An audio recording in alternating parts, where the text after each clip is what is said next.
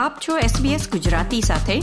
વિવિધ વિષય પર રસપ્રદ માહિતી મેળવો sbs.com.au/gujarati પર. નમસ્કાર. મંગળવાર વીસમી જૂન બે હજાર ત્રેવીસના મુખ્ય સમાચાર આપ સાંભળી રહ્યા છો સુષેણ દેસાઈ પાસેથી SBS ગુજરાતી પર.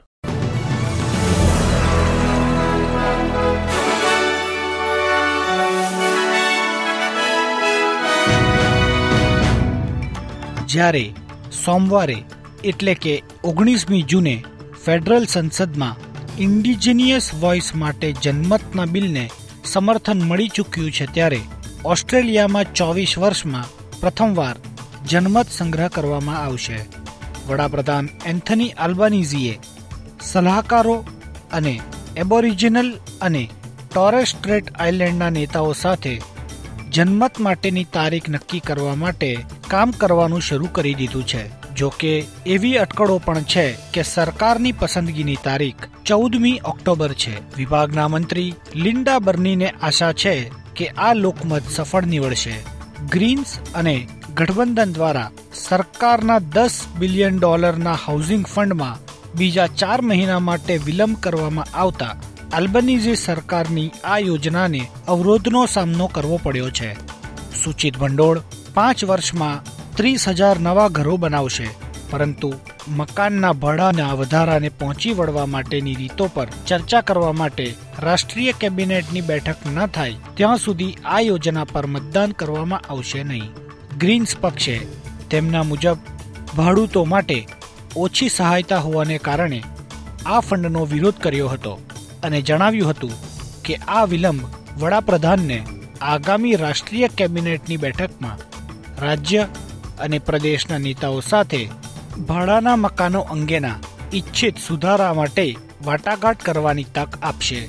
આજે જ્યારે વિશ્વ શરણાર્થી દિવસની ઉજવણી થઈ રહી છે ત્યારે federation of ethnic communities council of Australia federal સરકારને વિઝાની સ્થિતિને ધ્યાનમાં લીધા વિના શરણાર્થીઓ માટે આરોગ્ય અને સુખાકારીના પરિણામોમાં સુધારો કરવા માટેની હકલ કરી રહી છે. સંસ્થાના ચીફ એક્ઝિક્યુટિવ અને ધ ઓસ્ટ્રેલિયન મલ્ટીકલ્ચરલ હેલ્થ કોલોબરેટિવના સહ અધ્યક્ષ મોહમ્મદ અલ ખફાજી કહે છે કે અલ્બનીઝી સરકારે શરણાર્થીઓની પહોંચ આરોગ્ય સારવારના સંસાધનો માટે વધારવી જોઈએ. એક નવો અહેવાલ એવું સૂચવે છે કે જો માઇગ્રન્ટ સમુદાયના અને શરણાર્થીઓની કુશળતાનો પૂરો લાભ લેવામાં આવે તો ઓસ્ટ્રેલિયન અર્થતંત્રને એક બિલિયન ડોલરથી વધુનો ફાયદો થઈ શકે છે. Not for profit settlement service international દ્વારા કરવામાં આવેલ આ રિસર્ચ માઇગ્રન્ટ સમુદાયના લોકોને અને શરણાર્થીઓને તેમના કૌશલ્ય મુજબનું કામ મળવામાં નડતા અવરોધોને ચિહ્નિત કરે છે. અને બે હજાર પચીસ સુધીમાં તેમાં સુધાર લાવવાના માર્ગો પણ બતાવે છે. અત્રે ઉલ્લેખનીય છે કે દર ચારમાંથી એક માઇગ્રન્ટ વ્યક્તિ તેની કુશળતાથી ઉતરતી કક્ષાનું કામ કરી રહી છે.